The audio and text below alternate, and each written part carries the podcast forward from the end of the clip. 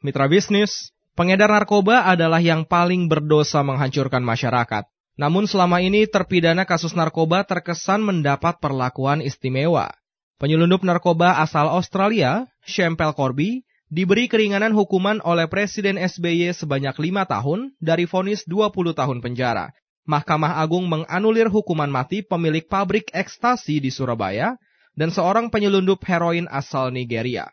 Dan yang terbaru, Presiden SBY memberi keringanan dua terpidana mati kasus narkoba menjadi hukuman seumur hidup. Untuk membicarakan hal tersebut, saat ini kami telah tersambung dengan Ketua Perhimpunan Advokasi Anak Indonesia, Muhammad Joni. Pak Muhammad, apa komentar Anda melihat hal ini? Gerasi itu tidak tepat diberikan.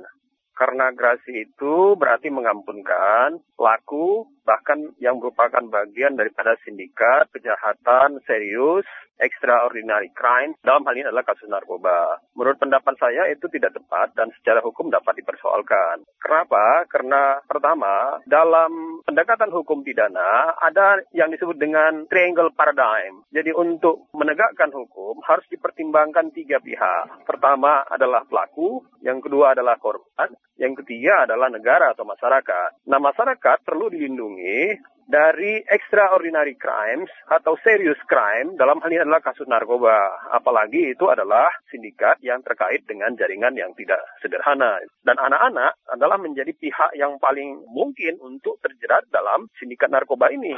Saya ke daerah, ke Sumatera, sampai ke pelosok desa, itu jaringannya bekerja. Hampir tiap kecamatan kita sekarang ini tidak bisa kita jamin lepas dari jaringan itu. Dan itu adalah sesuatu yang sangat serius. Anak dan remaja adalah orang yang paling rentan untuk mengalami masalah dan bahaya dari akibat serangan narkotika ini. Oleh karena itu ya namanya gerasi itu tidak tepat. Dan bagi saya bagaimana pemerintah harus keras, tidak boleh kalah dengan sindikat ini. Termasuk tidak kalah dalam arti mengeluarkan kebijakan putusan. Dalam hal ini juga adalah gerasi.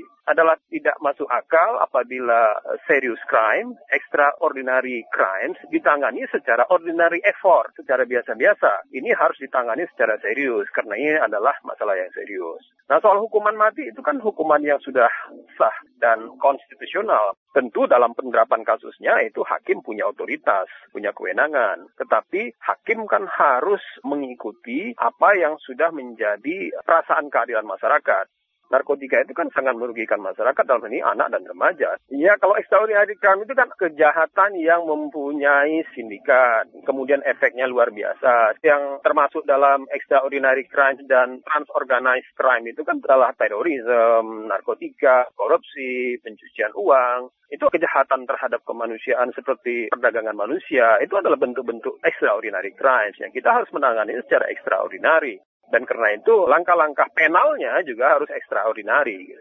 Berarti bisa dikatakan gerasi ini tidak akan menimbulkan efek jerah ya Pak?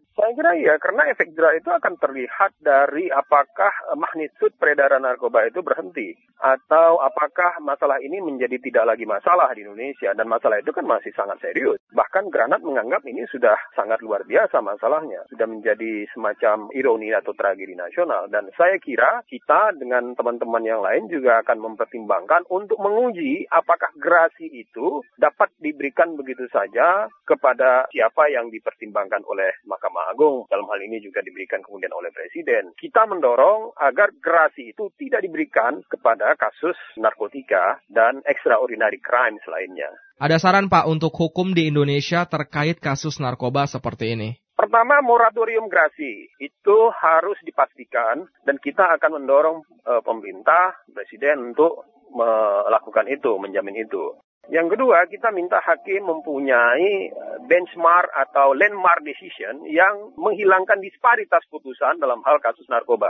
Dan itu akan menjadi sangat penting agar tidak adanya lagi diskon putusan yang pertimbangannya kemudian duduk soalnya tidak kita mengerti gitu kan. Nah, yang ketiga adalah upaya kita untuk pencegahan dan pencegahan itu harus merupakan upaya bersama. Karena pencegahan itu berarti kita juga harus melibatkan keluarga melibatkan pihak lain dan tentu melibatkan anak itu sendiri. Nah, anak di sini bukan hanya subjek tapi juga objek dan sebagai subjek dia adalah orang yang harus dibentengi pertama kali dari serangan extraordinary crimes perdagangan narkoba itu. Demikian Ketua Perhimpunan Advokasi Anak Indonesia Muhammad Joni. Saya Wendy Lim.